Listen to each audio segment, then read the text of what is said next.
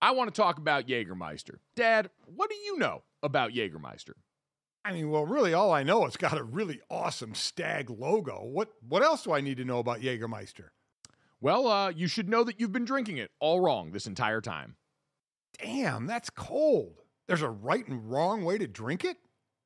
Yes, there is, Dad. You should be drinking it ice cold at zero degrees Fahrenheit to be exact. Huh? Well, you know what? That explains a lot. I just been pulling it straight off the shelf. Oh, Dad, I'm so glad I got to you in time. No, that is entirely wrong. The only way to serve Jägermeister is ice cold. So, wherever you're at, if you're hanging out with friends, or you're at the bar, or you're helping your dear sweet father try and get right, call the shots. Cheers with ice cold shots of Jägermeister. Damn, that's cold. And remember to check out Jägermeister at www.draftkingsxjagermeister.com. Remember, drink responsibly. Jägermeister liqueur, 35% alcohol by volume, imported by Mast Jägermeister US, White Plains, New York. Lots of things go better together hockey, food, golf, peanut butter and jelly, Gojo and Golic, Taylor Swift and Travis Kelce. What? But if you really want to take things to the next level, drink some Labatt Blue Lights with your friends and live life to the power of we. Always enjoy responsibly. Beer, Labatt USA, Buffalo, New York. It's a beautiful morning.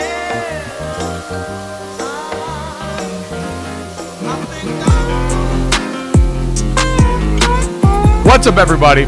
Welcome to Gojo with Mike Golic Jr. That is me. With me, as always, with prescription sunglasses, fully in tow, Brandon Jarrell Newman. Brandon, what's going on? Nothing much, Mike. Happy to see you guys. Uh, you know, I'm in moving mode. You're in you're in moving mode here. You guys, by the way, uh, is my father, Mike Golic Senior, co-host of Golic and Smitty, who is with us as well on the podcast today and in person. Dad and I uh, are getting to go hang out as we're recording this uh, and do something to Chili's later today. So you're in town in Los Angeles with me, and you are uh, the second person in our family to see my apartment out here. Yes, so Sydney, welcome. Sydney was the first, right? Yes, Sydney Yeah. was the first when she came out here for the Harry Styles concert. So you are now second. I'll use this What do you- line again. Um, I would have thought I would have been met with more and better food. Mike Mm, threw some wheat thins and a bottle of water at me when I wanted a snack. My brother in Christ, you are lucky I went to the grocery store yesterday. This is robust what we've got in comparison to my normal living. Wow. I'll, I I'll say ne- by the time Yeah. when I saw his apartment, uh, it was in June or July, Mike. Uh, the best thing he had for me was that uh, that powder creamer that you get at 7-Eleven. yeah. That, that's what he was working with. I didn't tell you to snort that. I I did see some lunch meat and cheese in there. Yeah, I got sandwich meat in Yeah, there. I got regular meat in the freezer. I got stuff. Yeah, you just didn't bring it out for me. You just gave me a Well, box yeah, of wheat thins 'cause I and a bottle of water. No, I gave you options in the pantry and you chose wheat thins. There Well, was well. bread in there to make sandwich. There was peanut butter and lunch meat. And I know you love peanut butter sandwiches. You, you know what happened is though you didn't offer to make me anything. You're the host. You should offer to make me something. Well, can, can, can Dad, you get could I something? make you a lunch? S- uh, speaking speaking of dad, as a dad, Mr. G Senior, how, what do you think of the place? What do you think of the place? Oh, the place is nice. Listen, I had a, I mean, it's a one bedroom, so it's not overly large. But when I was with the Oilers before uh, I got married, I stayed in an efficiency suite out there. That was, that was probably half the size of Mike's place here. Uh, so I, I know about living in small, and, and compared to that, this is this is a mansion. So it, it- you know what? It suits all his needs outside of the shower, which is a little small. It's a little difficult. A little tight. Um, but other than that, it's a great location. Obviously, right by the Oh, man. the ocean and right by the beach, so can't beat it. You know, again, outside of the lack of a meal when I got here, everything's been great. Yeah, so it's been nonstop complaining basically since Dad got That's here. Is not what true. I want to make abundantly clear to everybody here. And yet, despite that, we have a great show for you guys today. Dad is here. We have warring top fives in the NFL. We have got big news uh, on the WNBA front as well as an NFL schedule to look ahead and to digest as well. Um, but uh, it, this is kind of a rarity in the NFL season where I feel like Major League Baseball gives us anything interesting enough to comment on. And Major League Baseball, we've talked some about the signings that have gone on. Aaron Judge re signing with the New York Yankees, all of the typoed tweets about Arson Judge and the fun that we had along the way. But in the wake of that, we had no room to breathe before Xander Bogaerts got signed by the Padres to an 11 year, $280 million deal. And this is more a wellness check. Has anyone seen Jared Carabis? The last I saw from him, host of Baseball is Dead and our compatriot here at DraftKings, he was smoking Yes. five cigarettes at once on a balcony, working through his emotions on this. Uh, because the Red Sox just appear content to let every one of their face of the franchise type players walk out the door. Yeah, but I just figured uh, when Mookie Betts left, you can't hurt him anymore. You know what I mean? It's just like the, the wounds is still so fresh. That was the one that really, I think, rocked the foundation of that. And that he went on the left coast and went out to a team that's perennially a World Series contender every year. But mm-hmm. 11 years and $280 million, which I get, Dad. People pointing out he's 30. This Right. deal will take him into his 40s, like most Major League Baseball contracts. That now we've seen a bunch of them, and this team, the Padres, certainly no stranger to it. They have now tied the Yankees for the most deals north of $250 million. They've got all those guys signed right now between Fernando Tatis Jr., Juan Soto, and Manny Machado prior to this. But this kind of deal, the criticism largely seems to be for the Red Sox. You could have had him for cheaper than this before if you would have just been proactive and got him signed. Well, yeah. So kudos to the Padres for this. It's kind of like the Phillies' way of doing business, right? The Phillies are paying a multitude of, of players a ton of money as well, and just build, just build through that. I, I'm not a fan, though. We started seeing some of these deals for 25, 26 year olds, which I understand a lot more. But when you give a 30 year old an 11 year deal, basically half of that is going to be for shit, right? Yeah. I mean, you- you're, you're basically playing the first half of that. Is is it is that the same for baseball though? I think so, yeah. Oh yeah, no, I think well when you give a 30-year-old an 11-year deal, that that that that that's what I mean. Now now we're going to 41, you're probably going 36, 37 to where it can be good and then it's maybe even earlier before it falls off. That's why when I see these deals for 24, 25, 26 year olds, I'm much happier to see it cuz you're going to get more bang for your buck. You know, giving a guy a 10-year deal who's 25 as opposed to an 11-year deal who's 30 where you're just going to end up eating a lot of that. Yeah, I, I will say though, this goes to a conversation that I saw being had on the NFL's internet about the value of one championship because Yes. we had someone from Pro mm. Football Talk poo pooing the Rams' decision to trade for Matthew Stafford, even though it netted them a Super Bowl. And I saw people pose this idea of, well, would you like to win one Super Bowl and then finish in last for the next nine years? Just talking about aggressive moves that we've seen, that fuck them picks mentality that's become prevalent among some circles in the NFL. This is essentially that idea. They're not worried about what's going to happen in 11 years. This Padres team has decided Yep. they want to be relevant. They're willing to spend bottomless sums of money on acquiring, in some cases, young talent in the prime of their career. And in cases like this, Xander Bar- Bogaerts, who's got some of those years left now, because they want to win here in the next three to five years. And as a fan, I don't know what you wouldn't love about Oh. that strategy. It's why Red Sox fans are in shambles right now because they believe they could have had this guy for much cheaper and kept him around. And the Padres knew, hey, we're going to have to pay up a little bit to get this guy out here. But um, they knew they had the money to spend because they had tried to get into the Trea Turner sweepstakes, and that didn't work out. He ends up in Philly. And they tried to get in the Aaron Judge sweepstakes, and that didn't work out. He ended up staying in New York. There was a group a while back that became popular on the sneaker internet that basically tried to convince people if you missed out on a drop, donate that money to charity because you already were getting ready to spend it. It was money that you had hmm. allocated elsewhere, and so just take that money you had ready to go, that 250 bucks you were going to drop on a pair of fours, Right. and now all of a sudden put that towards a charitable cause. Same concept without the charity here is, well, you were going to spend this money somewhere on one of these guys. You're in the stage where you want to be young and interesting and have people look at you and potentially be good. And so the Padres just decided, fuck it, we were going to spend this money anyway. We will give it to this guy and we will blow the Red Sox water offer out of the water as it sounds like they were almost a $100 million over what the Red Sox were willing to offer. Isn't that amazing? And you're right, fans don't care. It ain't their money, you know. So so go for it now. They got to be happy with the Padres in what they're doing because it's just been in a few years they've they've done this. I mean, you got to go back to what 2016, but last time the Red Sox had four players, you know, the power players, the Mookie Betts, the Jackie Bradley Jr., the David Ortiz, and Dustin Man.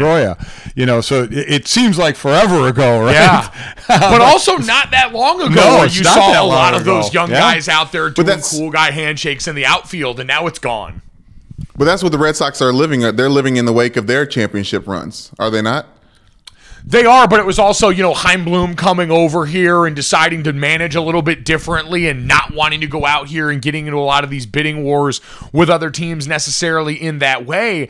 And for you to now have two guys that looked like face of the franchise type guys, young in their career, to walk out of your building, that's a blow. And I get it. You did. You've won a bunch recently, but it doesn't feel like this had to be mutually exclusive where it was you were paying for the sins there. This was just because of some sort of stubbornness or hard headedness and not wanting to do this deal sooner.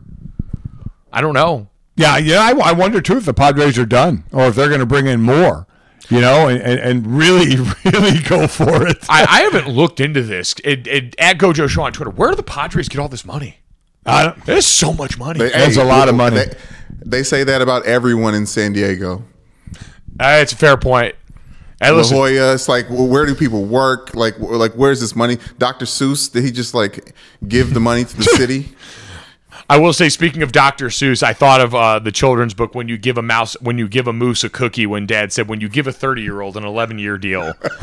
I mean, my God. Oh. Uh, again, li- like I said, the fans don't care, and I agree with you. This is about immediate gratification. Yep. But man, but that player got hell long term gratification right there. Yes, I mean, exactly. because that's which the- it sounds like was a big part of it. I think years was another one of the Yep. differences with the Red Sox deal and with this one. So there were a few things there. And for the like the Padres, they basically signed a bunch of guys that play the same position. It sounds like Fernando Tatis Jr. is going to go play right field now uh, as they shift everyone around this coming year. He'll be coming back off that PED suspension, and so you're going to be again one of the most interesting teams in baseball. It's pretty incredible. And One, for one, not not only one of the most interesting, Mike, one of the most fun. Like they Yes. have characters on their roster. I think that's important with the shift that's happening in baseball right now. Like the poor uh, San Francisco Giants that was just like you know the dangling carrot to to set the price for Aaron Judge. Like it, it's sad to see, but we weren't.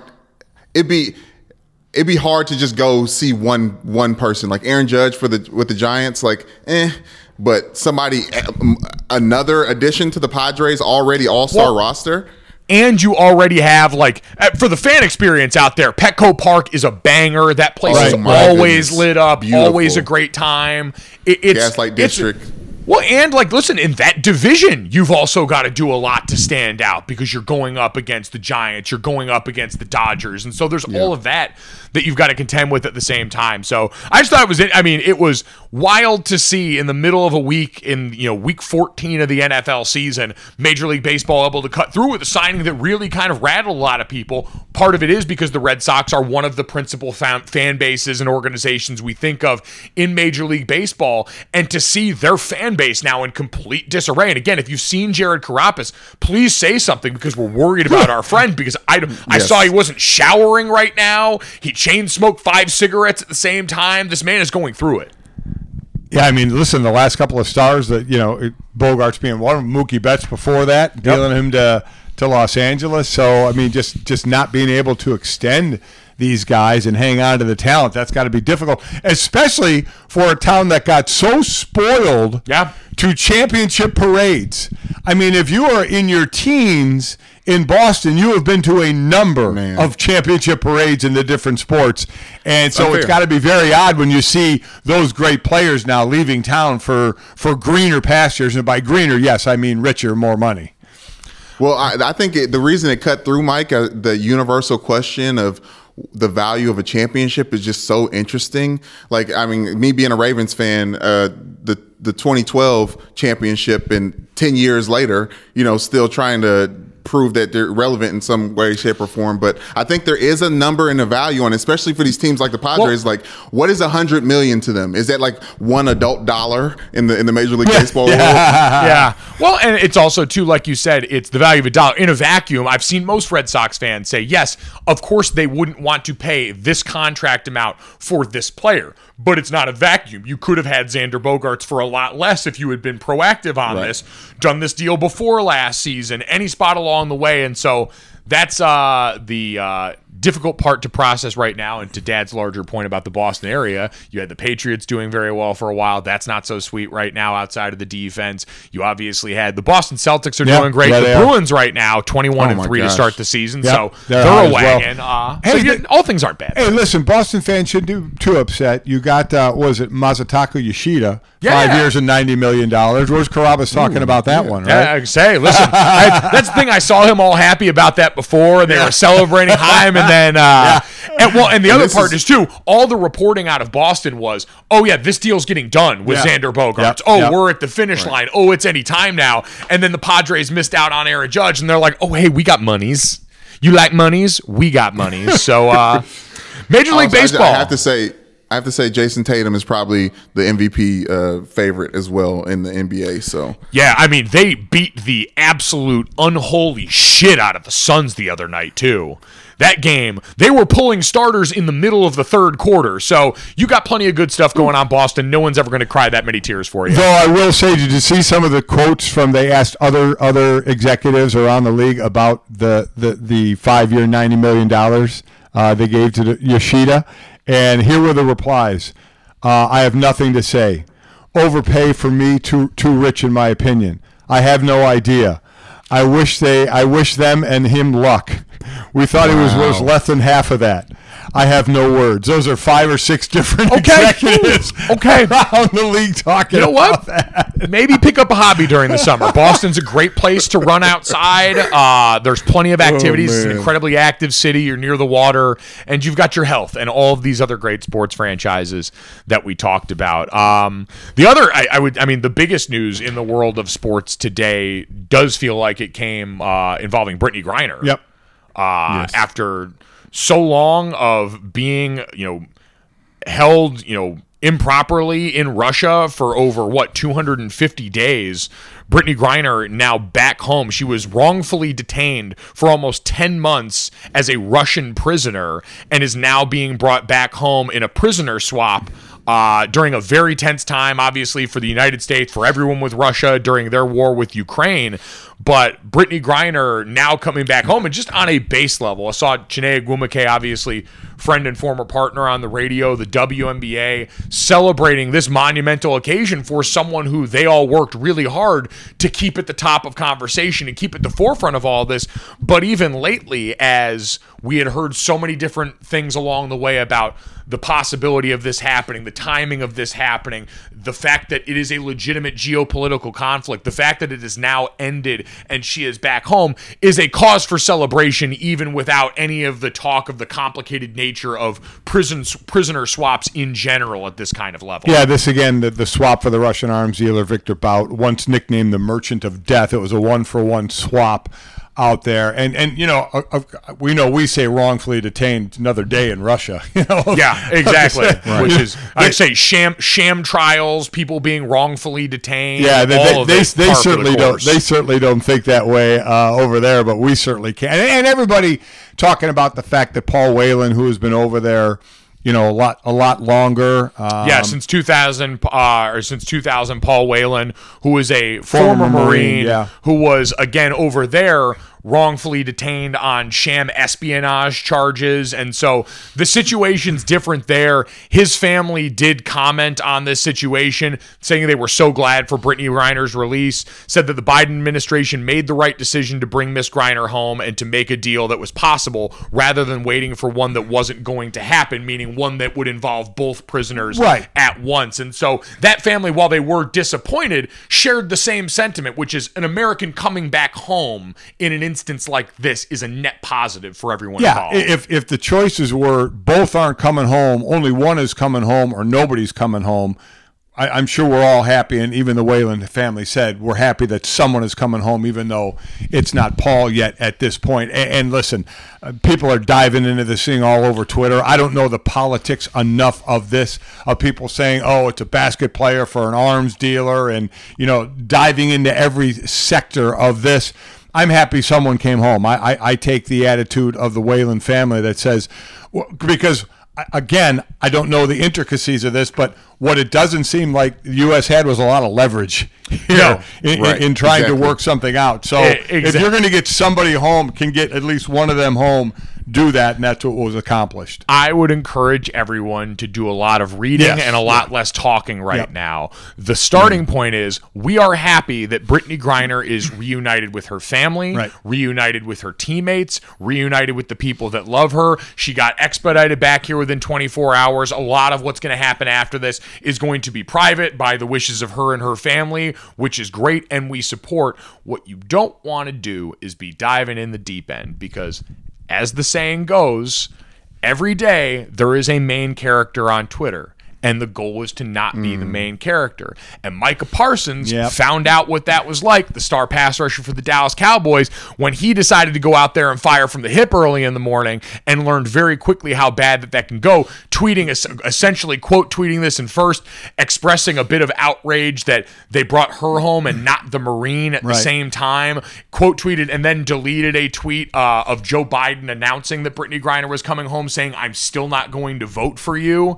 Uh, before issuing a bunch of apology tweets, basically saying, "I spoke without knowing. Yeah. I've learned a lot here." All the usual things that are a part of the apology when you f around and find out. Yeah, you, you can hit send awfully quick, and then you know then the uh oh happens, and when all of a sudden you start deleting and apologizing, you realize you maybe did it, did it a little soon. Uh, uh, as I'll continue to say, I don't know what time. I'm still reading about this, but I will say I'm glad somebody came this way and was able to, to come home. I'll read more about it. I, I hope Paul Whelan can get home as well at some point. Uh, as again, I, again, I will continue to do more research into this, but but I am happy we finally got someone to, back. to to do Micah justice on the apology front, he said, quote, I just spoke to some people I respect and trust.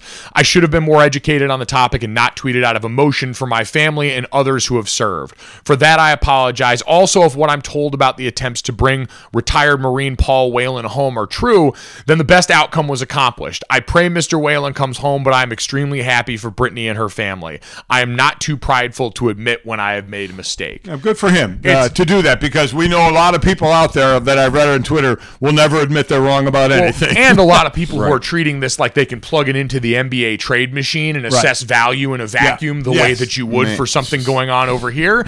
And I can assure you that ain't going to end up the way you think it is. Right. And you're not going to sound as smart as you think you do. I think if you just search through those people's timeline, they're the same people that were arguing that she deserved to be over there for an injustice, and they and they had Yes. no problem with the injustice of an American citi- citizen being wrongfully detained in a country Well- that was starting a conflict that became a war with Ukraine. Like that's how long uh, Brittney Griner has been in Russia. Yeah, the original charges for anyone that was unfamiliar, Brittney Griner was detained for having cartridges of hashish oil in her bag when she was traveling uh, to or from Russia, and they were found there. Um, but again, that was the State Department that determined her to be wrongfully detained. And what we know about, what we all learned about through that process, because like you said, it's been a long process where we have been educated by people that know, people that are more associated with matters of this, geopolitical matters, than any of us are that just happened to come in and help us because this is a sports story that crossed into something much larger at that time. And so, uh, again, it, it's one of those situations where for a lot of us it was a reminder of there is a certain depth that we all have in covering the things that happened in the day-to-day in sports. And that branches out into a lot of other things. We've seen in sports right now i mean what we've got going on with daniel snyder and being investigated by State Department and Right. all of these different things that we can get into with that, that has become such a regular part of our sports diet because of him. What we have seen in so many of the crimes committed off the field by players, by coaches, by people in this that we've got, we don't have a lot of reps at this. even those things that we have comparatively fewer reps at talking about and are always relying on the knowledge of others. We got very few reps at geopolitical prisoner swap conflict, and we all need to kind of remember that. In, in all honesty, listen, I, I've been doing radio and TV for a lot of years, and I think where it really started to the crossover from the sports world to the real world and the political world was probably Colin Kaepernick. I- I'd yeah, at the- at the height of it, yes. Because I was certainly one in all my years said I will I will never talk politics on the air. I have no reason to.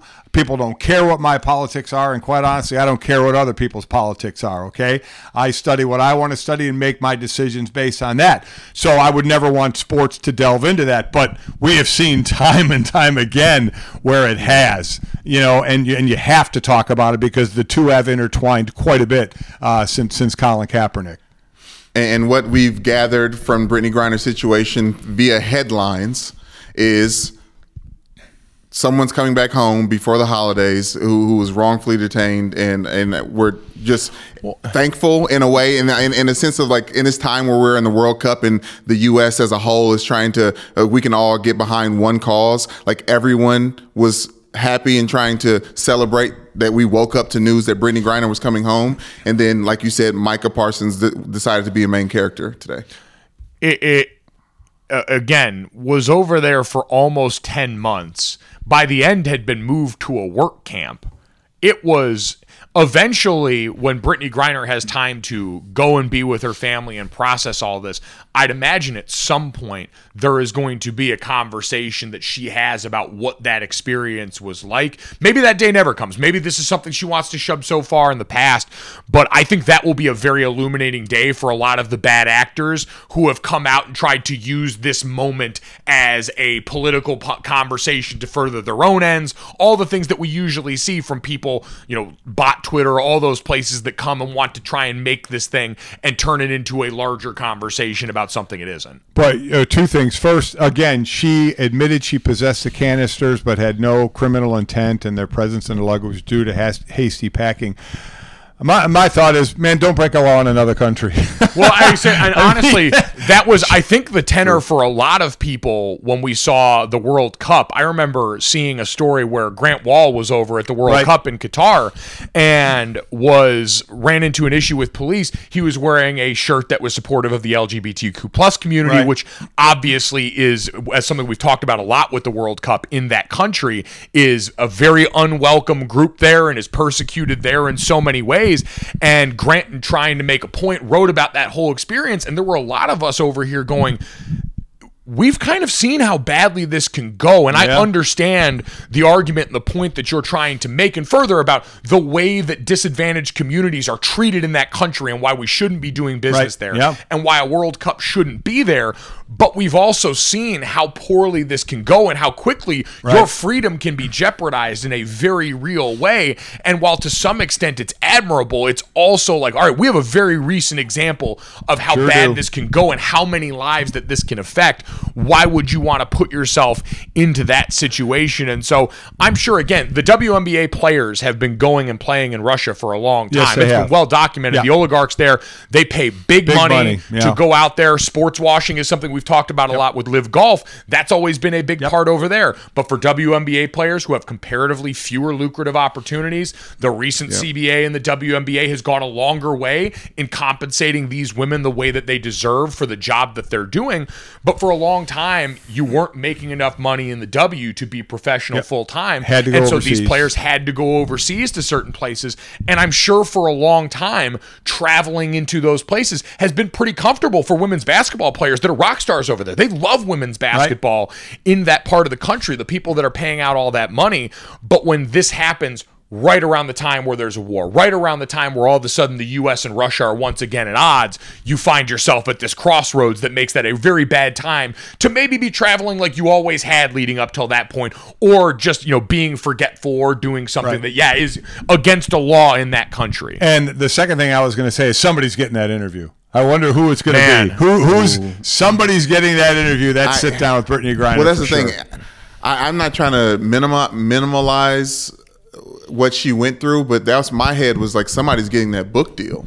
Like I think there's a there's a reality to like you said, uh, Mr. G. Like we there was no leverage there. No. So like the, the, this was a huge win because in this uh, us putting on our little political hats, like in the time of war, she became a a, a chess piece or a pawn. She was a pawn. Was Yeah, a exactly. And So pawn, a, a political pawn, and I think there's a lot of people here uh, on the U.S. soil that want to hear what that was like for her.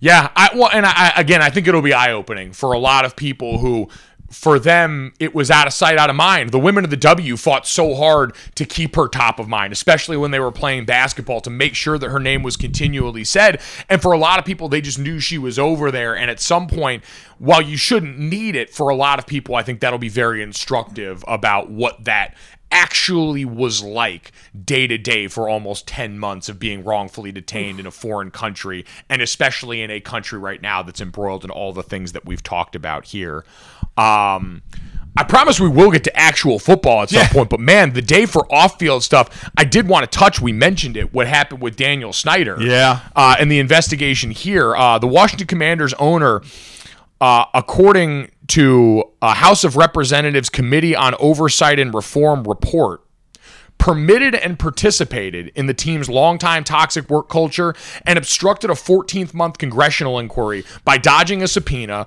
working to dissuade and intimidate witnesses from cooperating, and claiming more than 100 times during his testimony that he could not recall answers to basic questions about his tenure as the owner for this team. And we're not used to like at some point I think for a lot of people it can become white noise with all these legal terms that get thrown around and the fact that you've got big government involved.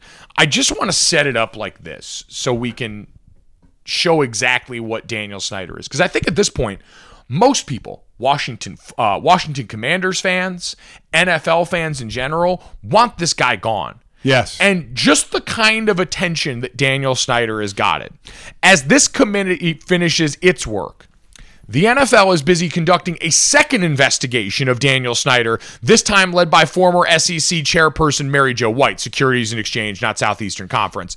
Uh, and the Attorney General of Washington, D.C., has sued the team, the NFL, and Goodell on, fi- uh, on allegations of financial improprieties related to season ticket deposit. And ESPN reported last month that the U.S. Attorney's Office in the East District of Virginia has also opened up a criminal investigation into financial allegations on the same day that Dan and Tanya Snyder announced they had hired Bank of America to explore potential transactions and all options about selling the team.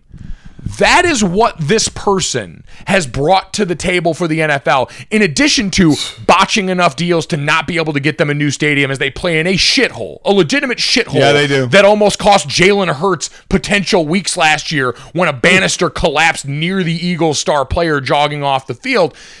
He's needed to be gone for so long, but I don't want this to just be white noise by the wayside. This is yet another group of people with time and means to look at the situation that said Daniel Snyder has at every step of the way tried to thwart people looking in at this, has in, uh, been accused of hiring private investigators to tail members of his organization, to tail the commissioner of the NFL to find dirt on them, and then when pressed on it, has was on his yacht trying to dodge a subpoena, and then gets in front of the, uh, them and finally has to testify and hits him with an I don't know every chance he gets. Yeah, listen, and this the tentacles are, are spreading even further. The congressional reports citing allegations of harassment and abuse against several other teams say the NFL has put the interests of league owners ahead of NFL employees, failing to protect them or ensure that victims can speak up without fear of retaliation. So this is growing now to the NFL cover up. Everybody wants Snyder gone. He's going to sell the team at some point. But you know, we were talking about this uh, before we started uh, taping this. Is the fact that yeah, other owners. I'm sure have a whole lot of dirt on them as well. Well, and I think that's why Daniel Snyder will be out here pretty soon. Like, forget that at the last round of meetings, Jim Irsay was the owner that finally stood Right. stood up and said, "We need to have a look into this." That Mary Jo White report, we need it out because remember, the first report that came out. The subject of a lot of this talk was the NFL and Daniel Snyder's legal people entered into an agreement and were able to work together. And so now all of a sudden, that first report never sees the light of day. We get a summary, but we don't get to see the documents Right. and all that. We have all those emails that ended up taking down Jon Gruden in Las Vegas, and then the other how many tens of thousands never see the light of day. And it all looked like people that had something to hide. And then you hear all these rumors about Daniel Snyder hiring these PIs to try and get dirt on the On the commissioner, commissioner, dirt on the other owners. It all seemed like a group of people that wanted to try and minimize the damage on this because they figured others involved had similar dirt. And I think that's exactly why now on the other end, as the fire rises on this and more and more people want this to be done transparently, they're going to carve out that one person and call it the cancer so that the rest of the league can avoid having to reckon with the things you mentioned. And again, Snyder sent a letter to the league to all his fellow owners saying, "I never did that. I was never searching for dirt on you guys." And and but we know we know that owners club is, is a hell of a club, and and Snyder is going to be one less owner in, in that club very soon. I don't think there's any doubt about it with the garbage that was going on there.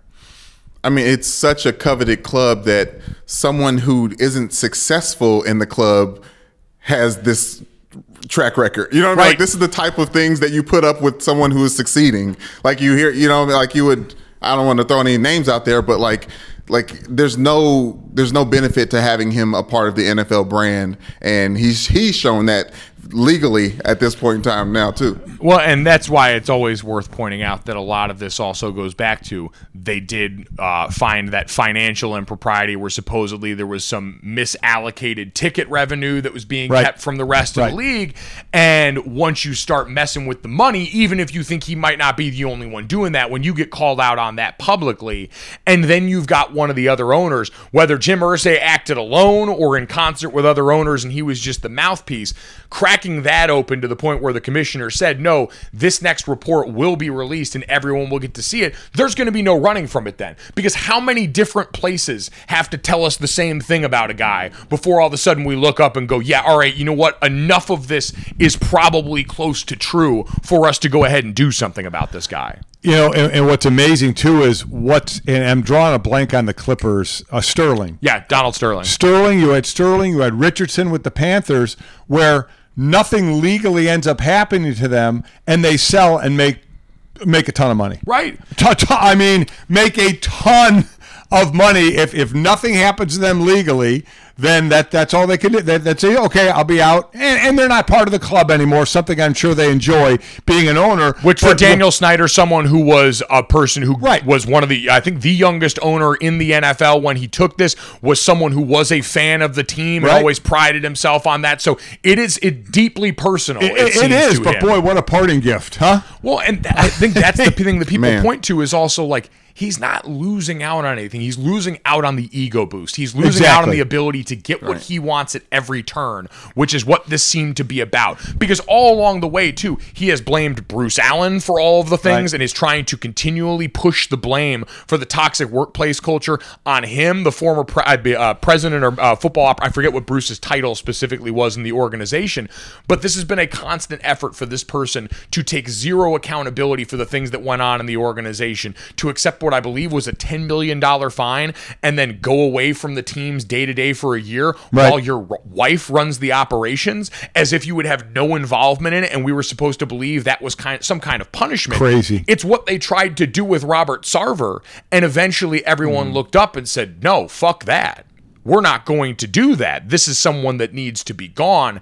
And we haven't seen that same sort of energy from high profile players who in this league we know don't necessarily have the same voice uh, as some of their counterparts in the NBA. Certainly on the Commanders, they're devoid of one real big time face of the league type star. It's not like there's a Patrick Mahomes on the Washington Commanders who could all of a sudden step out. And even if there was, those are things that are always unfairly pushed on players to go and be the ones trying to administer any type of justice in these situations. And just so we understand the money involved in this, Snyder's owned the team since 1999. He paid 800 million for it. He got full control of the franchise in late in 2020 when he bought out the three minority investors. The franchise, according to Forbes, worth 5.6 billion dollars. Oh, and they're talking like Jeff Bezos is one of the names that Yeah. constantly gets thrown out for new ownerships, and for this team in particular, who could easily cut that check. Yeah, I mean the, the the latest team that sold was the Broncos for what 4.6 billion. So I mean it's it's crazy the amount of money these guys Right. can make. but Denver is kind of landlocked, right? Like the opportunities that are in that DMV area I mean, like, are probably endless. Like anything connected to a water source, right? Like you joked about, Mike, the fact that uh, Taylor Swift is not having a concert uh, in that stadium, and like rightfully so. But there's people want to stay away from it. People don't think about that as a lucrative situation. And now I think that he's moved out. I'm more interested in Jason Wright's tenure and what he can do as president uh, for the Commanders over there, and what the future of the franchise could look like. Again, this has been someone, and Jason Wright's another example of that, who has, and again, this is nothing against Jason, who, you know, by all accounts, is a great guy, a former player, someone who's got, a, you know, a ton of the acumen that would have you in this job anyway. But people have often looked at that situation as Daniel Snyder just trying to put, especially people of color, out in front of problems he made and have them be there to absorb so much of that damage and do damage control for them. And so, yeah, it's one of 32 teams in the most valuable league, sports league in North America. So, going to be incredibly valuable. And this, again, House Committee report is just another in a long line of reports that we are going to continue to get that should it should like it shouldn't have taken this many but again we know in this boys club unless you are caught on tape like we had in uh in that case uh out with the Los Angeles Clippers Yeah, with Sterling. Yeah, Donald Sterling. it, it, it seems to be what it takes so that uh the latest there It, it, it really is amazing. I mean, and again, if he can sell on his own, but if he were to actually be voted out by his fellow owners, it would take 24 of the 32 uh, to vote to vote him out. And I love the, uh, and, and you know, a statement always comes out. A statement by the Commanders. The Snyders remain committed to the team. All of its employees and its countless fans are putting the best product on the field and continuing the work to set the gold standard for workplaces in the NFL. How do you read it and not just laugh? I mean, I don't know how you read that and keep a straight face and say somebody has to write that. And again, Mike, you always say this. Where's the common sense person in the room where that would say, hmm. "Yeah, that sounds good," but nobody's going to take it seriously? It sounds like a complete complete and utter bullshit coming from that organization. and it is all a bunch of people and they've pointed out time and time again that this franchise there are very few people working there that were a part of the franchise when so many of these allegations came to light except for Daniel Snyder. And so all of these mm-hmm. people that had no connection to it that might mean very well are asked to go out there and make these statements on behalf of someone who we have seen and heard too much of towards this end to possibly believe their intentions.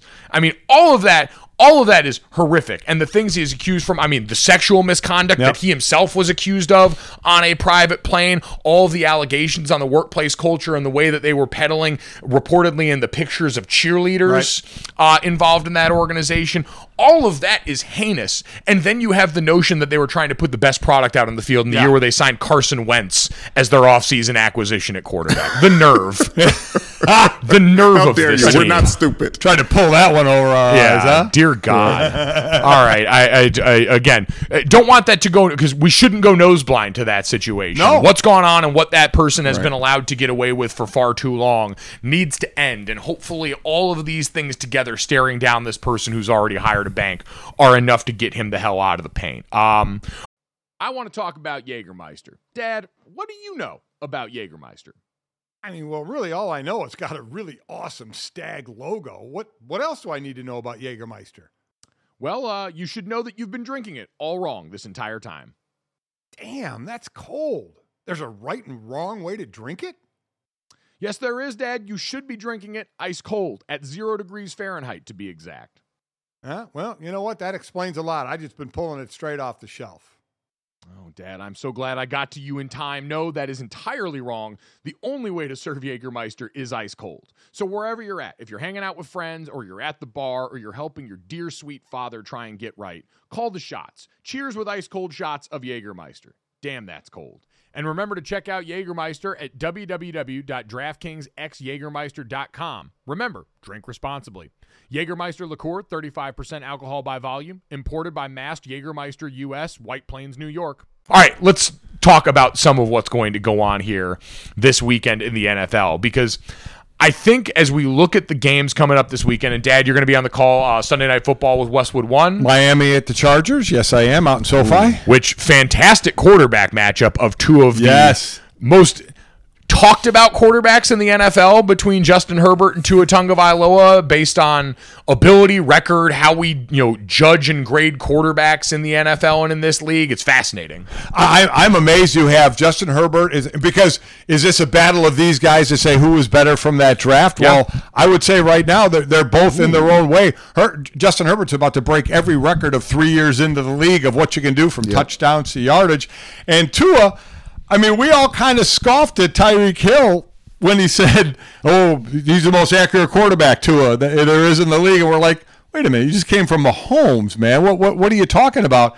Tua's having a monster season, so quite honestly, you could say they both have won, right? At this point, now Miami's doing better as a team right now, um, but you could say both these quarterbacks have won, and I think we could both easily say Herbert. We knew Tua is the future quarterback for the Miami Dolphins. That was a question to be answered between like Miami and Philadelphia, right? Is is were Jalen absolutely. Hurts and, and Tua going to be the future quarterbacks? And I remember saying when these quarterbacks were coming out, including Justin Fields, as top quarterbacks, I remember saying, Name me the last great quarterback that played in the NFL coming from Alabama or Ohio State. And I'm still waiting, right? And now you truly have them Jalen Hurts, Tua, uh, Justin Fields. I mean, once they put a team around that guy, he's got to throw better from Yeah. the pocket still. But I mean, he is growing leaps and bounds. So now you are getting some Alabama and Ohio State quarterbacks who are producing well now in the NFL. Well, as much as I want to give Tua credit, uh, there was a time where they were talking about trading Tua for Deshaun Watson Yes. and, and talking about a franchise that was That time was in- in November of last year, Yes. by the way. Yes, like yes, I- that is but- how far but- we have come so fast. But between November of last year and now, too, there's been so many negative headlines surrounding the Miami Dolphins and how they've ma- done business, especially at the top, and all that convoluting with Tom Brady and Sean Payton and all that stuff like that. Through all of it, to end up with Mike McDaniel's. Uh, Mike McDaniel, who ha- is the Tua whisperer, apparently, like it, it seems like they're making a lot of smart football decisions. They are, and I think that's the thing I ultimately point to in this situation is and I've seen like Acho and a lot of people trying to make this a quarterback as you know quarterback wins are a stat conversation which I just fundamentally do not Oh, agree yeah, with me too. because I'm with you. we can praise Tua Tagovailoa while also admitting just what Brandon brought up there. Mike McDaniel's been a revelation for that team right now. He came in in a situation where the formal coach is suing the NFL, and a lot of people sympathize with Brian Flores. Right. And with that as the backdrop, he has come in and reinstilled confidence in a quarterback that heard. We talked about was looking in the mirror and asking, "Do I suck?" They brought in Tyreek Hill. They had already drafted Jaylen Waddle. They brought over Terron Armstead and put a shot of life into this offensive line, and on and on down the list. They finally gave Tua the environment to succeed. And I don't know how many times we have to see it before we don't need to use that as a negative, but we need to understand that there are very few quarterbacks that are capable of going out and lifting an organization out of you know objective you know football poverty on their own. Mm-hmm. And I think that's what we're starting to realize with Justin Herbert is between the offensive coordinator at that team that constantly comes under fire. I mean, we're even seeing Brandon Staley start Yeah. to get some questions. The amount of Sean Payton to Los Angeles Chargers headlines that trend while they're in games as that team once again finds its way into being one of the most injured in football, having their wide receivers on and off the field with injury at different times, their offensive line again. Justin Herbert is a freakish talent, so much more physically talented than Tua Tagovailoa. Yes, yes. And he is in an mm. environment where, yes, Mike Williams went healthy and on the field, Keenan Allen went healthy and on the field, Austin Ekeler in that backfield are great. But when that's not always the case, and you've got an offense that you don't believe gives them the opportunities to succeed the way Mike McDaniel does for Tua in Miami, it's hard to look at that and just blame it all on Justin Herbert being worse than Tua Tagovailoa. It is amazing how we, we put it all on the quarterback because we've seen a Peyton Manning, we've seen an Aaron Rodgers lift teams that don't have great wide receivers at times, right? So people see that and they're like, well, if you're a great quarterback, that's what you can do. I don't want to hear in Miami that they don't have a great wide receiver. Tua should be able to get it done. I don't want to hear at, at other places that seem to be the norm when, when quite honestly, the norm is more have a great quarterback, but build around them. I mean, give them some weapons and see what they can do. And, and you see Tua, I think Tua gets a little more affected mentally than than some other quarterbacks because you saw his his play after the trade deadline when they knew Deshaun Watson wasn't going to be a conversation anymore. You saw what Miami was doing at the end of the year. They were playing well, and Tua was playing well. Yep. He didn't have that hanging over his head anymore. And then Mike McDaniel comes in, and Tua is still questioning his own ability. So Mike McDaniel gets a 700 play reel for him to look at that says, no, no, no, dude, you're good. You're good. And we're going to build a team around you. It, I think too many people try and make it sound like if you build a team around the quarterback isn't as good because you had to give him weapons. Well, shit, that's what it's all about. Right. I mean, build a team up, give some, wait till if Chicago ever does it, Yeah. gives Justin Fields I mean, dude, some weapons. don't- Let's let's not forget Joe Burrow's first year without Ja'Marr Chase. Well, and Not that he wasn't good, but he wasn't the Joe Burrow that was at LSU. Well, and he all and like he also got hurt that Yep, year because yep. they couldn't block Couldn't for him. protect him. And you're right, he's got two legitimate number one wide receivers, even when he didn't have an off. Now, Joe Burrow's come the closest of anyone we've seen recently of being able to make true chicken salad out of chicken, you know what. But even think back to Patrick Mahomes and the environment that he walked into in Kansas City and how healthy that was. He was a first rounder who did not have to start right away. He also had the benefit of Andy Reid's coaching and Eric Bieniemy and Matt Nagy before him and all of these people that were there to put competent weapons around him, to have quality players around him. He walked to an incredibly healthy environment Right. when he got over there. And now we're at the point where they can make decisions because they know he can overcome it. Tom Brady coming in as a late round pick in a Patriots team that was defined by defense. Ben Roethlisberger coming into the same environment in Pittsburgh. There are a lot more of those quarterbacks that are great that have to come in an environment where they're not expected to be the guy doing it all by themselves, the way like a Trevor Lawrence is right now in Jacksonville. Well, look, at a Josh Allen, who we love Josh Allen, but sure as hell picked up when Stefon Diggs came there, didn't Right. I mean, give the man, you know, some help out there, and boy, look what they can do. I think it, it just it just makes it even a stronger case of what a great quarterback they, they can be. And I get it, not having no no known wide receivers, and Peyton Manning still throwing for a ton of yards, or no first round wide receiver picks for for Aaron Rodgers, yet he still makes it happen. I get it. But man, I still think uh, you know you can't just rely on that and say, "Oh, you should be great no matter what. It doesn't matter who's around you." Bullshit, man. Let's let's let's get some really good players around you. And to talk, bring it back to Herbert, I don't think he would be at this position where he's about to break these records if it wasn't for Keenan Allen, one of the most disrespected wide receivers, or like underutilized, or not under, under respected. And then you know, it just he, there's a lot of chunk yards over there that he's been dealing with since he got to the Chargers. They they have been that have been created, I think, in a lot of people's mind, in spite of the plays that have been called at certain times. And again, that's a haunted house. That is a team that is every year, even as they've drafted Rashawn Slater, Zion from Boston College this year, these guys to fortify the offensive line. They all end up hurt. The defense ends up hurt. J.C. Jackson that they trade for was playing badly and then got hurt. On and on down the list, it just seems to be one thing after another that befalls this team. Their coach goes from being one of the most aggressive, for you know, in-game decision makers in the NFL last year to making decisions like a defensive coach this year. And so all of that consistency is going to affect winning because winning is complicated. And while quarterbacks have a huge effect on winning because they get the ball every play and because they have an outsized importance on the team, it doesn't mean that they are immune to all of the other things that are a part of an organization and what goes into that. The one thing you do see is some quarterbacks you see a big disparity between the leading receiver and everybody else. Even even in Miami, the two Waddle and what Waddle and Yeah. Tyreek Hill are doing. Here's where you know we, I just talked about you know a Peyton Manning or an Aaron Rodgers, Justin Herbert. In prepping for this game, and I just pulled it up to make sure I had it right. It and looking at the notes I had, they're the only team with five receivers over 400 yards receiving. And you know one of them isn't.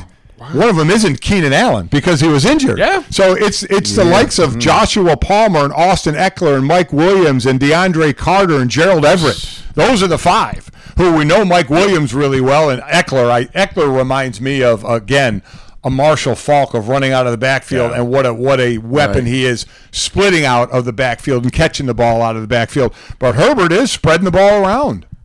When that isn't that indicative of the difference of talent between Herbert and Tua? As good as Tua has been, just like naturally, I feel like Herbert just he he he gets excited about fitting things into the windows. Well, I listen. I, I think What's indicative about that is just when you watch them, right? You see the inherent dis- like disparity of physical gifts. Absolutely, There is yes. no denying those two things. As a runner, the arm talent, all the above. We talked to Nate Tice before the season, and he said Justin Herbert is a football decision making robot. You can watch him speed processing in real time, and mm-hmm. it's amazing to see here. There are times where he needs to take more risk. There are times when this offense needs to take more risk. But again, it's more complicated than just one quarterback winning is winning and the other isn't in a level that we want right now. And that's how we're going to judge them and have this referendum be on their place in the league from the same draft class. Um, outside of that game, the other thing that really stood out to me going into this weekend, and we'll get to this in the context of we do uh, six thick picks on here. Uh, I usually do three college, three pro picks. Brandon Okay. has two stocking stuffers on here uh, this week because there is only in college football the Army Navy game coming up game. this weekend, Yep. which is you know we can get to that here in a second. Um, so I'll have five NFL picks, uh, but one of them very interesting. The Vikings going on the road against the Lions are two point dogs. Isn't this amazing? Well, And hmm. remember the last time on Dragon Ball Z when we had this, when they were dogs against the Cowboys and got Got boat raced. Work. I, I still think it, there's there's many people, and I and I I think I still may be one of them that don't buy in, as far as they have a record that shows you're one of the best in the NFC. But do I think they are?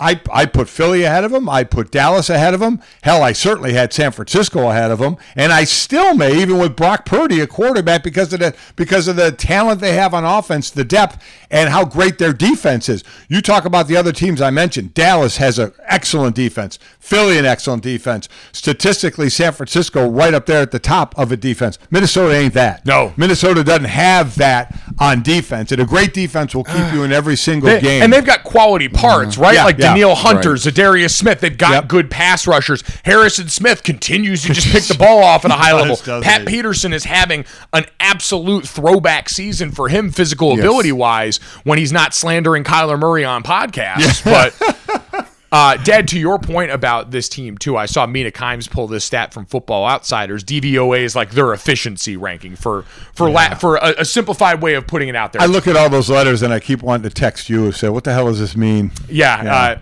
defense adjusted value over average. Yeah. So Yeah, you know it's adju- it's it's adju- it's adjusting for situation. So Right. down in and down out based on down in distance, based on time left in the game, based on score.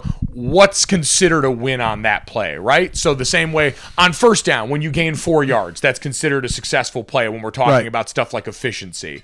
On third and one, if you gain one yard, that's a successful play. It's measuring the game with more specific context than Weren't just we, chunk weren't we always doing that? Didn't we from day one think if you gain four yards on first down, it was good? We did, but the way oh we I'm sorry, I just- oh no no you're right, but the way that we me- average. the way that we measured it with statistics, where Right. a lot of times we were just doing bulk counting stats. When we measured offense, it was well, how many yards have you gained overall? Ignoring the fact that you may have gained a bunch of those yards in garbage In time when the game was out of reach. Right. That you may have been picking up a ton of yards because you're facing third and 18s and you're gaining 15 yards on that backed up in your own territory. This just provides context for all of those and then rates teams accordingly. And so to that end, offensively, Detroit ranks ninth in offensive DVOA. Minnesota is 18th. Defensively, Detroit is 19th, and we don't think of good defense when we think of Detroit, No. at least especially not early in the season. Nope. Minnesota's 18th. They're one spot ahead of them. So to your point, they have not been Hmm. No. as productive on the top end. And Football Outsiders has uh, talked about this before. Big penalty disparity between what's called against them and what's called against other teams. Um, big disparity as far as turnovers. They've been great at taking the ball away. And so I think we look at that because this Lions offense is a fucking buzzsaw. I- I'm going to tell you what the, the Lions are a team that if you're because they're not obviously not making the playoffs, but if you have them on your schedule in the last few games and you're a playoff, possibly a playoff team and need it, like after the Vikings, it's the Jets. Yeah. Forget Carolina, and that's really it because then they play Carolina, the Bears, and the Packers. But the Vikings and the Jets, they can have a real effect. I mean, that's a team you don't want to play. No. they, they they got nothing to play for, but they're playing for Dan Campbell, and that is a team with where the arrow is going up. I'll tell you what. That offense against that Jets defense next week Yeah, that's a matchup. might be one might Yep. be the best. I, i'd have to look and see what next week's schedule looks like but i'd be willing to venture. That may be the best matchup on paper of unit strength versus unit strength because Amon-Ra St. Brown has been one of the best receivers in the nfl this season. Jared goff within an offense that constantly keeps people off balance. Jamaal Williams has a million touchdowns and that's in a backfield where D'Andre Swift who is a physical freak show also lives there You, you do have you do. I'm looking at next week's already. You have Miami and Buffalo. okay so that's week. another great o- offense and defensive matchup So that that is a good one. Uh, other than that, yeah, you're, you're you're right. There's really not a whole lot going on from Uh, great well, offense a great, great against great defense. But all that is to say, like, we're excited about that because the Jets' front four has been sensational. They've been demonic when turned loose on opposing teams. But for this week, yeah, Danielle Hunter and those Vikings guys, they have a good front there. But this Lions offense is legitimately great. They're Yeah, they not are. just like great on a bad team. They are a legitimately Well, mean, dangerous weapon. How how how many weeks into the season they were the leading scoring team in the NFL? And they, were up at the traded away a really Yeah. good Yeah. tight end inside the division in the middle Yeah. of this season, and They it has did. not stopped them at all. But but get Who's in been true productive for the Vikings? in, de- in true Detroit fashion, as they were number one in the league in scoring one of those weeks, and they got shut out. Yeah. they didn't put up a point. That So is it's like, all right. yeah, okay. That is that is also fair. Uh, it is uh, amazing to think about that. And by the way, uh, great point. T.J. Hockenson revenge game this Yep. week, which we have to factor into this entire Well, equation. I, Yes. I, will tell you what. One of the things I'm happy about, not to take an aside here real quick, but through the the years I was doing a show, I've said this before. The NFL trade deadline was just a date, Yeah. and it just passed. Mm-hmm. Now, again, whether it's younger GMs and just people understanding the value of it more and more, the trade deadline. Seeing the players that are productive right out of the gate, and the top two have to be what Christian McCaffrey and T.J. Hockenson, right? Yep. As far as I mean, going right to their next team and playing right away and being productive right away. I think it just gives an air to this. These are quality moves you can make, you know, in the beginning of November and have those players be very beneficial to you. yeah, it, it's become amazing, and we've heard people talk about it being, you know, younger GMs who are willing Yeah. to be aggressive. We've seen the way that they've approached picks and things like that. But you're right; it's made the NFL an inherently more interesting Yeah, product in ways that we know the league loves.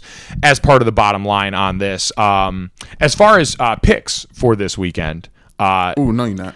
To that end in the Lions and Vikings game. I like the over in that one. Big on Lions overs, even still. Uh, what did- do you know? over unders at 52 the Okay. where i where i got it on all these courtesy of draftkings Right, sportsbook yeah. obviously papa Yes. dk I would. Uh, I would take the over on that as well. yep tons of offense in that one chiefs broncos under 44 in that game that broncos defense man they i mean you have to as someone who was a part of a philadelphia defense that looked across at the offense at sometimes very sideways based on production Oh, listen. what they've been able to do is remarkable given the circumstances They the the stairs that would go down in our running defense running on the field, offense running off. Well, we saw, and you know, with, with what's going on Yeah. there, some some words, you know, from the defense to uh, to one Russell Wilson, and I'm sure there might be some more of that going on. You'd, you'd like it to be, you know, I, I've always said this as well. It's not kumbaya in that locker room all the time, and in one side Right. is so I mean, it's a 180. The defense is great. The offense is putrid. And throw that in for the fact that it's Russell Wilson. You finally feel thought you got a quarterback after Peyton Manning, and you went through all those duds. And this could be the biggest, by money wise, it is clearly the Oh. biggest dud of all. Biggest It's dud, not yeah. not even a question mark. Nope, it's it's been horrific there. And so, all that being said, Chiefs offense is great, but we saw last week against Cincinnati. Uh, uh, there's Yeah. it keeps showing up. Patrick Mahomes is incredible. Yeah. Structurally, they get a big chance. They ran the ball really well, but overall, they lack a true explosive playmaker right now that could dominate snap in and snap out. And with the way the Broncos are on defense, their offense ain't going to score shit, even against Kansas Nope. City's defense. And so the under seems incredibly in play. Thanks to that Denver offense, that was a game I was supposed to do Sunday, but they got flexed out of Sunday night. Oh yes. as as um, as my brother Jake pointed out in our family's group chat, think about how bad the Broncos have been, where they flexed arguably the face of the NFL in Patrick Mahomes out of prime time. Patrick. Mahomes was going to play in a primetime Yep. game, and Denver stunk so bad Yeah. in the division Yep. that was supposed to be the god tier division in football, and it got flexed out of primetime. That is how bad. On paper, going into this year, this looked like it could have been one of the highest rated games of the Well, season. Again, we said, remember last year we said going into the season the NFC West was the best division in football, and they went on to prove it wasn't. And this year we all said the AFC West was the best division in football, and they've gone on to prove that it isn't, and it's back to the NFC East. Oh, God. which which is the Yeah. best division in football now. Oh, man, something NFC changed. East and AFC, And AFC East, right? Both of them. Yep. The beast in the East. Um, other ones in here. Uh, San Fran minus three versus Tampa. I understand Brock Purdy is a rookie. Tampa is big bad. Tampa is horrible. I'm taking. San Fran minus three in that game and not thinking twice. I wouldn't even. I wouldn't even look back on that one. Whether Brock Purdy can help them put up a lot of points or not, that San Francisco defense is going to destroy that Tampa offense. Mm. yeah, I nah. mean, everyone's saying, "Oh, are, are, maybe is Tampa back?" I mean, look what they did last week. Remember, they came back. They had three points Three. before they scored their last two touchdowns and win at 17-16. Three. Three points. I've covered them twice this year, and it's been horrifically pathetic both times on the offensive side. Yeah, do not pass go. Do not collect two hundred dollars. Uh, at all. all uh, all uh, energy towards San Fran there. Philadelphia minus seven versus the Giants. It seems like we've seen the best of the Giants already this season, and Yep. this Philly team had their little stretch during the middle of the season where it started to slow down. I think this wagon is fully up and operational, and they're going to go out here and get this done by more than a touchdown against New York. I like I like that pick as well. Again, Philly's defense is just playing great now. Daniel Jones, while he's efficient, he's not a throwing the ball out of your mind guy. I think 11 touchdowns now. He's not turning the ball over a lot. I think with four interceptions. which was his big problem earlier Right, in his right. career, especially fumbles. But he, so he's he's stopped that a bit, but he's not going to throw for a ton of touchdowns. So it has to be efficient, and they have to live on the running game. And I just like Philly's defense. By the much. way, I saw they put Robert Quinn on IR, the Eagles. I forgot he had been there. he got he was one of the last trades. Yeah, that went on. and he was yeah. one that we thought, all right, building depth for the Super Bowl push here. Like obviously being on IR, I think it's what four, four weeks, so he can still come back uh, uh, back at the end of the year. but and just really playoffs. not been a name that's No. gone in and had the impact. No, that anyone quite honestly, would. what's been bigger is Linval Joseph and, and Ndamukong Suh because they've been getting hurt up the gut Yes. on the run. Yep. So getting those two D tackles was going to help. Yep, fusion dance between those guys equals one Jordan Davis. That's good math. Um, last one because again, to get to six, we needed five NFL picks this week. This was an interesting one. Uh, Carolina only a four point dog on the road against Seattle. Really? I I something weird about that, and I saw this is one I fully will give credit to. I'm ripping this from Scott Van Pelt. I saw SVP pick the Panthers on Sports Center. I thought, huh, that might be interesting. I'll rock with SVP on this one. He seems pretty smart. There is no earthly reason that that line should be that close. We know Seattle struggled a little bit last week, but that's a division game, right? Right. And even if the Rams are beat to shit, we know that's a division game. We know how haywire that can get. And so this Carolina Panthers team that just traded Baker Mayfield because they've cycled through so many quarterbacks, he didn't want to stick around anymore. That feels very odd. So I'll go Carolina plus four for no other reason than that You are. shouldn't exist to begin with. Yeah, I'm I'm I'm going to still lean on Seattle on that one. Geno Smith, I saw him. uh, He can get uh, plenty of the treatment. That guy still playing out of his damn mind. Yeah. Um, the NBA playoffs are heating up, and so is the action at DraftKings Sportsbook, an official sports betting partner of the NBA. With same game parlays, live betting, odds boosts, and so much more, don't miss out as the NBA postseason winds down. And if you're new to DraftKings, you got to check this out. New customers can bet 5 bucks to get 150 in bonus bets instantly. Download the DraftKings Sportsbook app now and use code GOJO. That's code GOJO for new customers to get 150 in bonus bets when you bet just 5 bucks. Only on DraftKings. The crown is yours. Gambling problem? Call 1 800 Gambler. Or in West Virginia, visit www.1800Gambler.net. In New York, call 877 8 HOPE NY or text HOPE NY. That's 467 369. In Connecticut, help is available for problem gambling. Call 888 789 7777 or visit ccpg.org. Please play responsibly. On behalf of Boot Hill Casino and Resort in Kansas, 21 plus age varies by jurisdiction, void in Ontario, bonus bets expire 168 hours after issuance. See dkng.co slash bball for eligibility and deposit restrictions, terms, and responsible gaming resources. And uh, to get to college football before we get to Brandon stocking stuffers, uh, Army Navy, Army plus two and a half uh, versus Navy is going to be my pick on this one here. Both teams uh, hasn't been a banner season No, for either. no. Navy's dealt with uh, injury along the quarterback line. We saw that pop up when they played Notre Dame as well. For both of these teams, um, underperforming based on recent success that they had had. But uh, our buddy Captain Cons uh, from uh, Zero Blog Thirty uh, over at Barstool, good friend. So Cons Army guy. Gonna go with the Army on this one, plus two and a half. I always love to see New what Jersey's finest. always love to see what uniforms are going to look like in this game. I mean, Did- they're- I, ju- I love it. Did you see this year's? Yes. The Army uh, Yeah. tank themed uniforms and the Navy NASA themed uniforms, the space themed I mean, ones. I, I- electric. I just absolutely love it. And Navy and it- NASA. just it's a game. Even if you don't have skin in it, you want to watch. And if you can ever get to it live, we, they would play in Philly when I was playing in Philly. And when we had a, a lot of times when we had a home game, we'd have walkthrough Saturday morning before that game, and we would hang around for the beginning of that game, just the pomp and circumstance of just seeing it and my uh, you guys obviously know when you play against the armed services i mean for me it was always it was always incredible because you were always getting those guys at 100% no matter what you could not you were you were we were all physically more gifted than they were but you you you'd hit them they'd hit you as hard as you can and they pop right back up. They're back in the huddle and i mean every single play. And and I- I'll never forget I know you guys did it as well just going over after the game and and saying great game and thank you what you're about to do for all of us cuz that that was the more important thing. It was it was always an honor to, to play against them uh, usually because we knew we were going to beat them unfortunately. We lo- I lo- Yeah, my, that's- my sophomore year my first Yeah. start at Notre Dame my sophomore year was against Air Force and we lost on a field goal. Oh, I was oh, like, man. damn. Yeah. And you guys felt the sting of losing to Yeah, Navy. Notre Dame lost to Navy Yes. for the first time in like 40 years the year before we got there, and then Yep. we lost twice to them Yeah, yeah, in the five yeah. years that we were there. and was what you just described, I always tell people when people you know bitch and complain online about why isn't this you know like this year when Notre Dame played Navy, I'm like those first five plays.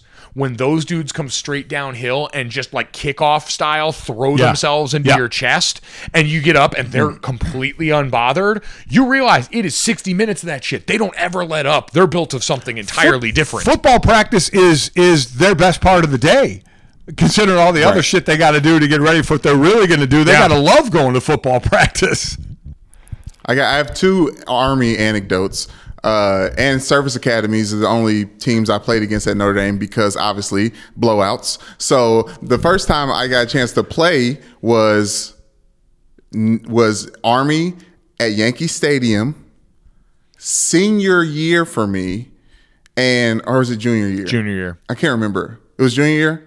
Okay, but anyways, I, and I was out there playing, and it's the wrong first game to play because like after Yes. sitting on the bench for a long time, you get out there and players like, wait a minute, this is the football that's been cut, held from me.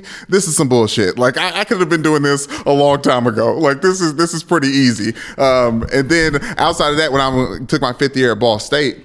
I was on the I was on the kickoff. I was too deep on kickoff because you know I got these hands. So I was out there catching shagging balls at the, before the game, and then there was a player that was just doing laps around the field, like just doing laps around the field. We were at Army at West Point, and I look up on the jumbotron, and it profiles the center of the game, and that's the guy doing lap seven around the field before the game, and my fat ass is getting winded, shagging punts and kickoff, and I'm like, oh, I'm in for a long day. Yeah. Yeah. Oh no, built different. They don't Completely stop. built different. They, and listen, that's the first game you play, and it's completely different from like a normal football game when they're just in your knees the entire game. Right.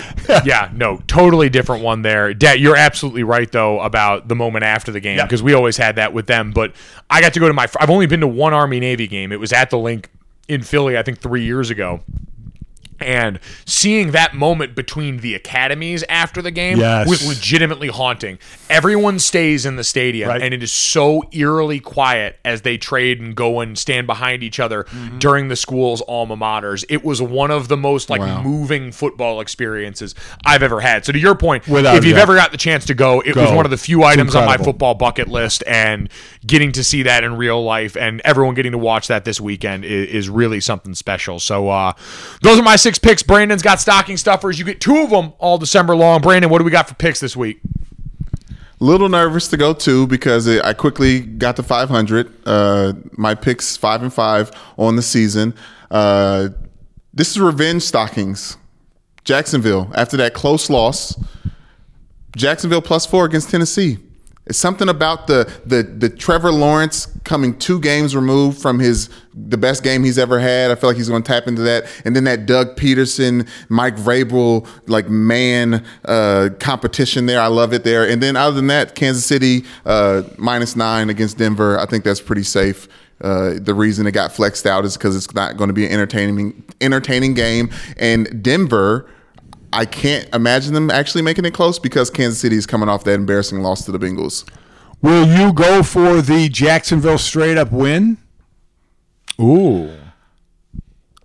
Yes. Yes. Wow. Usually, usually when I usually usually when I pick usually when I pick the spread like that, I I was like I have to envision an actual win for me to feel comfortable taking the spread. All right, there you go. All right, that's, Brandon. that's good because it really it really wouldn't affect Tennessee much on the division. They're like three games ahead. No, so It's not going to really affect them much if they lose. Yep, nope. They're they're running and hiding with uh with this one at least right now in that division. Although I shouldn't say anything because it is the AFC South. But But they stink. yeah, the they've AFC got it. South is It's horrible. it's so much bad football. Um, all right. All that being said, the picks in the book, the haze in the barn for the weekend. There's Mm-hmm. only one question left to ask, which is Brandon. Do you know what time it is? I do, Mike. You guys, you and Jess and Charlotte yesterday tried to do Jingle Bells.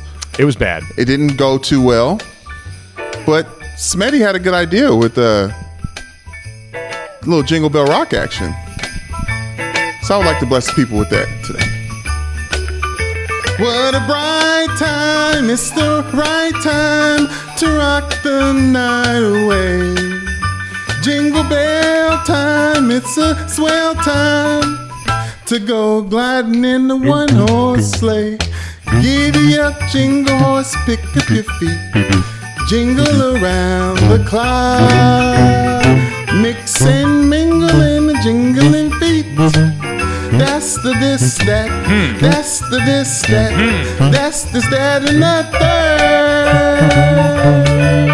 third. wow, Flawless victory. wow. Yeah, that was Just- really nice. Just actually, it was awful. But you know, y- your effort is is second to none. Uncommon. You know what you do is you oh, throw yourself into it, and and that's a sign of somebody who's comfortable with himself. wow. See, Yeah. a really backhanded compliment. Yes, to keep it, it was going really backhanded. season. It should have shook your face how hard I backhanded you that compliment. If you It did. Inside, inside. I, I, I learned to keep a poker face outside.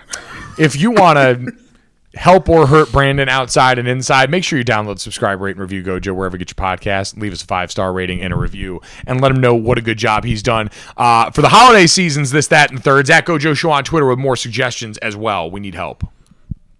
Hey guys, did you did you guys hear any music during that? Nope. That's I thought that was I thought that was missing. I had it I had it queued up. I I, I thought you guys heard it, and you, I thought you guys were listening. There we to hear it. There we go. I know. I thought you guys had the, the music, but you know that that was good. People were like, "Oh, that was really good." Jingle bell, jingle bell rock. Yeah, that's really good. Okay, cutting it off, cutting off, cutting off. Okay, Incredible. sorry, sorry. Well about done. that. It's all right. That works. the road to hell is paved with good intentions. Yep. Um, speaking of that, good intentions uh, from the NBA. Another trophy. Uh, let's get to this. Has been added to the NBA trophy case. The Maurice Podoloff Trophy for the NBA's most uh, winningest regular season t- record will now be awarded uh, by the commissioner of the NBA at the end of the regular season. Why did we feel we needed this? Uh, I have no idea. I guess we'd have to read I about like who it. it's named after, and I don't know if there's a. I'm not gonna I lie. like it. Did not did not know that. Uh, he, so he was the first commissioner of the NBA. Okay. And the thing that they believe is coming here is that a change might be coming with another trophy. The Podoloff Trophy was formerly the league's MVP trophy. Ah. And so now that it's been moved to this, and we know Adam Silver has been trying to find ways to inventively make the regular season Right. more enticing. There was talk of that midseason tournament tournaments, right, that he right. wanted to steal from European soccer for so long. And so now doing this, it seems like they are primed to maybe make a change with the MVP trophy. Now, I'm not sure where they would go with the name of that because we know uh, last year for the NBA All Star game, the All Star MVP trophy has been changed to the Kobe Bryant All Star right, MVP. So I don't think they're going to go the Kobe where route where are we that. going MVP? That's interesting of where that may go. Yeah, I'm, uh, I'm I'm actually not sure. And as I'm looking at an ESPN article right now talking about this, they offer no helpful explanation, None. and so I'm not sure I have one So either. every year you get the obviously the top seed that has the best record. Now they get a now they get a trophy. they get another. I mean, this is truly like it's not quite a participation trophy, but No, it's no, close. no, no, because not everybody's getting it. You got to be that top team. Uh, Is that something you strive to get? Well, I mean, this Well, is I- essentially like a trophy that's given to the Denver Nuggets or the Utah Jazz every year before they lose in the second lose- round of the postseason. How about it? So at least Yeah. they have a parting gift, huh? right. well, I, I think of it as hardware to have a, a, a bigger excuse why you can't fire the coach. Because didn't Dwane Casey get fired after like having the, the most wins with the Toronto Raptors Yes. that season? So like, how it's can you fire me, right? This is one. This is one of those sports where obviously seeding matters to an extent, but we've seen the NBA's regular season become less and less impactful on this end. The NBA has a lot of trophies here. Obviously, they changed. I didn't realize they changed the look of the Larry O'Brien and gave it a different base. You've got the Bill Russell NBA Finals MVP trophy. Um, you've got the Eastern Conference Bob Cousy trophy Uh-huh. and the Western Conference Oscar Robertson trophy. You've also got the Larry Bird trophy for the Eastern Conference Finals MVP and the Magic Johnson trophy for the Western Conference Finals MVP. You have got the Kobe Bryant MVP award for the NBA All Star game. And the league also started issuing division championship trophies, naming the Atlantic Divisions the Nat Sweetwater Clifton Trophy, the Central the Wayne Embry Trophy, the Southeast the Earl Lloyd Trophy, the Southwest the Willis Reed Trophy, the Northwest the Sam Jones Trophy, and the Pacific the Chuck Cooper Trophy. And this is a reminder that yes, the NBA has divisions, and no, I never remember what they're Never, called. never never do. I was looking No. at the last couple of, of best record. Last year was the Phoenix Suns. Uh, the year before that it was Ah. Utah, and then the year before that it was Milwaukee. Oh yeah, it's So, a fair point. yeah. So not always uh, totally in jest here. Yeah. Yeah, I'm just wondering which of those uh, trophies is going to get renamed for the LeBron Trophy uh, da- later down the line, or maybe the, a new one uh, for him, like the the most person that lied in a press conference when no one asked them about it. you know? Wow. It is Like, al- wow. also very true. LeBron James, who uh, embellishes his predictions in hindsight uh, on an almost annual basis. Um, Sound the trumpets, it's horse racing time. So saddle up for the action with DK Horse, an official DraftKings affiliate. Right now, new customers who download the DK Horse app can get a 100% deposit bonus up to $250. Just deposit $25 or more and complete the playthrough requirement. Wager on your favorite horses, then watch the races live right in the app. Download the DK Horse app now. New customers get a 100% deposit bonus up to $250 when they opt in with code GOLIT. Only on the DK Horse app. Gambling problem? Call 1 800 Gambler. 18 plus, 21 plus in certain states to open or access an account and resident of a state where DK Horse is available. Eligibility restrictions apply, void where prohibited, one per new customer, match calculated on first deposit up to a maximum of $250. Deposit requires two time playthrough of settled wager within 168 hours. Bonus released in $25 increments. Deposit and eligibility restrictions apply. See terms at dkhorse.com. Let's get to that. Uh, pretty interesting for uh, Notre Dame fans and people who have watched the Notre Dame football broadcast. Former Cowboys head coach Jason Garrett has emerged as one of the finalists for the Stanford head coaching job, according to ESPN's Pete Thamel. Uh, Jason Garrett's been working over at NBC, both on Football Night in America, getting ready in the pregame for Sunday Night Football, Right. as well as the color analyst in the Notre Dame broadcast booth alongside Jack Collinsworth that just came together this year. Right. So uh, he's a finalist for that, also uh, alongside Sacramento State uh, coach Troy Taylor. But it seems like this could be something that's potentially realistic. Stanford's a good gig too. Great gig. I mean, come. That's well, I mean, it's a great gig if you like being comfortable in a nice, warm place. Yeah. That maybe doesn't expect you to go out and win like you're in the SEC. One, one of those I- you can win occasionally, right, and then be down a little bit, I- and then win Well, occasionally. honestly, it's, a you know it is a question of what do they expect Right, now right. because the run that they just finished, David Shaw is coming off of Jim Harbaugh revitalizing that program Right. in a big way. They were one and eleven the first year that he got there and jump started it. But David Shaw has been I mean, will go down as one of the best coaches in Stanford history, if not maybe the best, based on what he accomplished during his time and what a force they were for so long during the 2010s. And so I don't want to minimize. David Shaw did an unbelievable job at Stanford that tailed off in recent years. And now in this world of college football that's so driven overtly now as opposed to under the table by the finances, you do wonder where Stanford sees themselves in the pecking order. Yes, but as someone who was recruited heavily by Jim Harbaugh to that one and eleven Stanford team, I wanted to say that Stanford's a great job now that Jim Harbaugh was there. Well, Like, it- it was David David Shaw David tenure. Shaw deserves a ton because Jim Harbaugh was not there for that long. He was the, well, J- well, J- David Shaw was there with him. I understand David Shaw was there with him, but I'm saying Okay. Jim Harbaugh got that thing going again. David Shaw did the damn thing for a long time after that. I mean, in his first six years, five of those years were double digit wins. 11 and 2, 12 and 2, 11 and 3, 8 and 5, 12 and 2, 10 and two 3. two Rose Bowl wins in there. Then 9 and 5, then a losing record 4 and 8, then this COVID year and then 3 and 9, 3 and 9. The last two years have not been good at all, but the beginning 5 6 years as you mentioned, you know, it was in what, 3 Rose Bowls, two wins, a Fiesta Bowl. Uh, so yeah, he, he I, I thought he did a nice job. It certainly tailed off later. Uh, we have to remember the quarterbacks there as well. Andrew Luck was was quite a force, uh, and then all Yeah. the Hogans and the, the ones in the past. Like there's there was some talent on those teams. There were some talent on the teams that they got to campus there and got into school there, which is no small feat for anyone involved. So uh, that'd be interesting and would once again open up the Notre Dame football uh, color coordinator or color commentator. Color job. commentating job. Yeah. Woo, I'm ready. There I'm you ready. go. Listen, When you the guys mi- looked at each other. Yeah. listen, listen. If, Well, I- I- if it happens, and right now it's still Jason Garrett's job, and Yeah. you know, we love that for Jason. It's Eh, not, eh, you know. Exactly right. But if that were to open up again, I sit here and talk about. I would love to do that.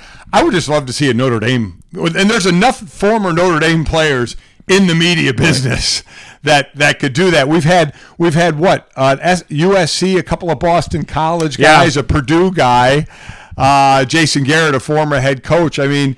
You know, there, like I said, there's plenty of ND alum out there. Let's But- let's start to move move the goalposts that way as an analyst. Yeah. I'm, I'm hoping. I'm hoping. I was gonna say because because Jack is there as a, a Notre Dame alum. I'm hoping that they won't think like that. That that counts as uh, getting a Notre Dame guy in there. No, I, he I- is a Notre Dame Well, guy. he was a Notre Dame. I, I was thinking more Yeah, of a former, I mean- former Yeah. player as an analyst. Yes. Yeah, ty- ty- type of Yes. deal. Yes. I know a lot of people think that the the main guy or the number one guy could be a Brady Quinn, but he is locked down at Fox pretty well there. Yep, no. with his morning show and with uh, the, their their um, college pregame show, which they got uh, from ESPN, the Bear, huh? Yeah, got that. Chris, Chris Fallica heading over there. Yeah, Oh, good for him. Yeah. Yeah, yeah, good for him. First Fernaldi, now Fallica. Man, they're Mm-hmm. Yep. really picking at the core of the Yeah, they college game day Yeah, machine right now. Uh huh. Good I deal think for that, I think uh, it started a little bit earlier with Colin Cowherd and Skip Bayless, but yeah. But I'm, ta- I'm talking about college game day. Neither Yeah. of those guys were the part oh of that. yes, yes, so- yeah, yeah, for sure, yeah. yeah. But yeah, um, incredible. Uh, all right, let's get to the third. Uh, this one, I just need to know it. This is more of a question because my dad sent us this text from UberFacts, and I understand that UberFacts, while old school verified, not new school verified, where you are verified for mm-hmm. just subscribing to Twitter Blue, they are real verified. Put out this tweet. McDonald's had to ultimately get rid of their spoon shaped coffee stirrers because people kept using them to do cocaine. The trend became so widespread, at least in some cities, that a bump was referred to as a McSpoon. a McSpoon. And when you see the pictures of these little things, Yeah. they do look like I like I am not someone who has ever used or currently uses cocaine. It looks like a great thing to oh do But cocaine we, out we, of. we've seen enough of the movies where we see those people in the in the Yeah, the Coke spoon. the Coke spoon that they have. It does. It looks like it. And some someone retweeted it and said that the oh McBump. Yeah. Now, I don't want to get sued by McDonald's. That's. Yeah. why I'm just asking the question of Yeah. I want someone to confirm this is- what UberFacts is throwing out here and see if there is any possibility because if there was any sort of story here, I would watch a four-part Netflix documentary. I on would this. too. How the how the McDonald's spoon became a McBump spoon. Yes. I- I- Because you don't see them anywhere anymore. they are you- gone. You don't, and and uh, that that is now for those that may have experimented. I have never tried cocaine in my life, so I would have zero clue uh, about this. So yeah, I would I would like to actually know if it truly was used for that. It honestly just brings me back to just how innovative McDonald's has been this entire time. Like like they were the first people that had the the shakes for fast food restaurants. They were the first people that had the little lids you could just like push the button to see like if it's a Coke or a Sprite. Like they've been leading those little coffee cups that they have now that I- are insulated. Like do you have any, do you have any way to prove that they were the first to do any of those things? Yes, I mean, have you seen any documentary on McDonald's? I mean, No. like, come on now. So are, Wow, are, are you you gotta spend some saying that they invented the McSpoon for the McBump? I mean, I'm saying, I'm saying, it's like it's like the all those Disney Easter eggs. Like McDonald's has some Easter eggs out there. They do. They do. By the way, the little push down doppers on the top of the drink thing. Way better and more innovative technology than we ever give that credit Yeah, for. The fact that you can that. identify your iced tea or your Diet Coke based on which one of those things is put down, incredible in the 90s. by the way, still don't like it, and we just haven't. Still don't like the paper straws. I know, man. And I get it. I I, love- know. I don't at me. I I, love understand. Here's I get thing. it. I understand. They- but man, I don't they like it. suck. They updated the straw, but they didn't update the lid. Right, so the lid is still fighting against that paper straw as soon Well, as it gets and then the wet. so like, they need to update the Right. lid. The Right. liquid is fighting against the Yeah. paper straw Yeah. when it gets wet. The very thing it is there to help with Yeah. is no longer getting the job done. So if the fine folks at McDonald's are as innovative as Brandon Newman oh. says, then maybe they can get on something that's an alternative. But right, S- Speaking of the shakes, the thickest straw you'll find in the game is at McDonald's. That is true. Yeah. That is true. That old McFlurry spoon that was also kind of a straw, Yeah. that thing. Are are you kidding me? It can't. It mixed the thing and then it just clicked off, and then you could take it with you. It was it was genius. Oh man, what a time to be alive. Uh we hope that this was a time you enjoyed being alive today on this podcast. If it was, make sure you download, subscribe, rate, review Gojo wherever you get your podcast. Leave us that five star rating and a review. Check us out on the DraftKings YouTube channel as well under the Gojo with Mike Golic Jr. tab. Make sure you download, subscribe, rate, and review Golic and Smitty mm-hmm. wherever you get your podcast as well, and check them out on that said same YouTube channel. Thanks so much. We'll talk to you guys Monday. Bye.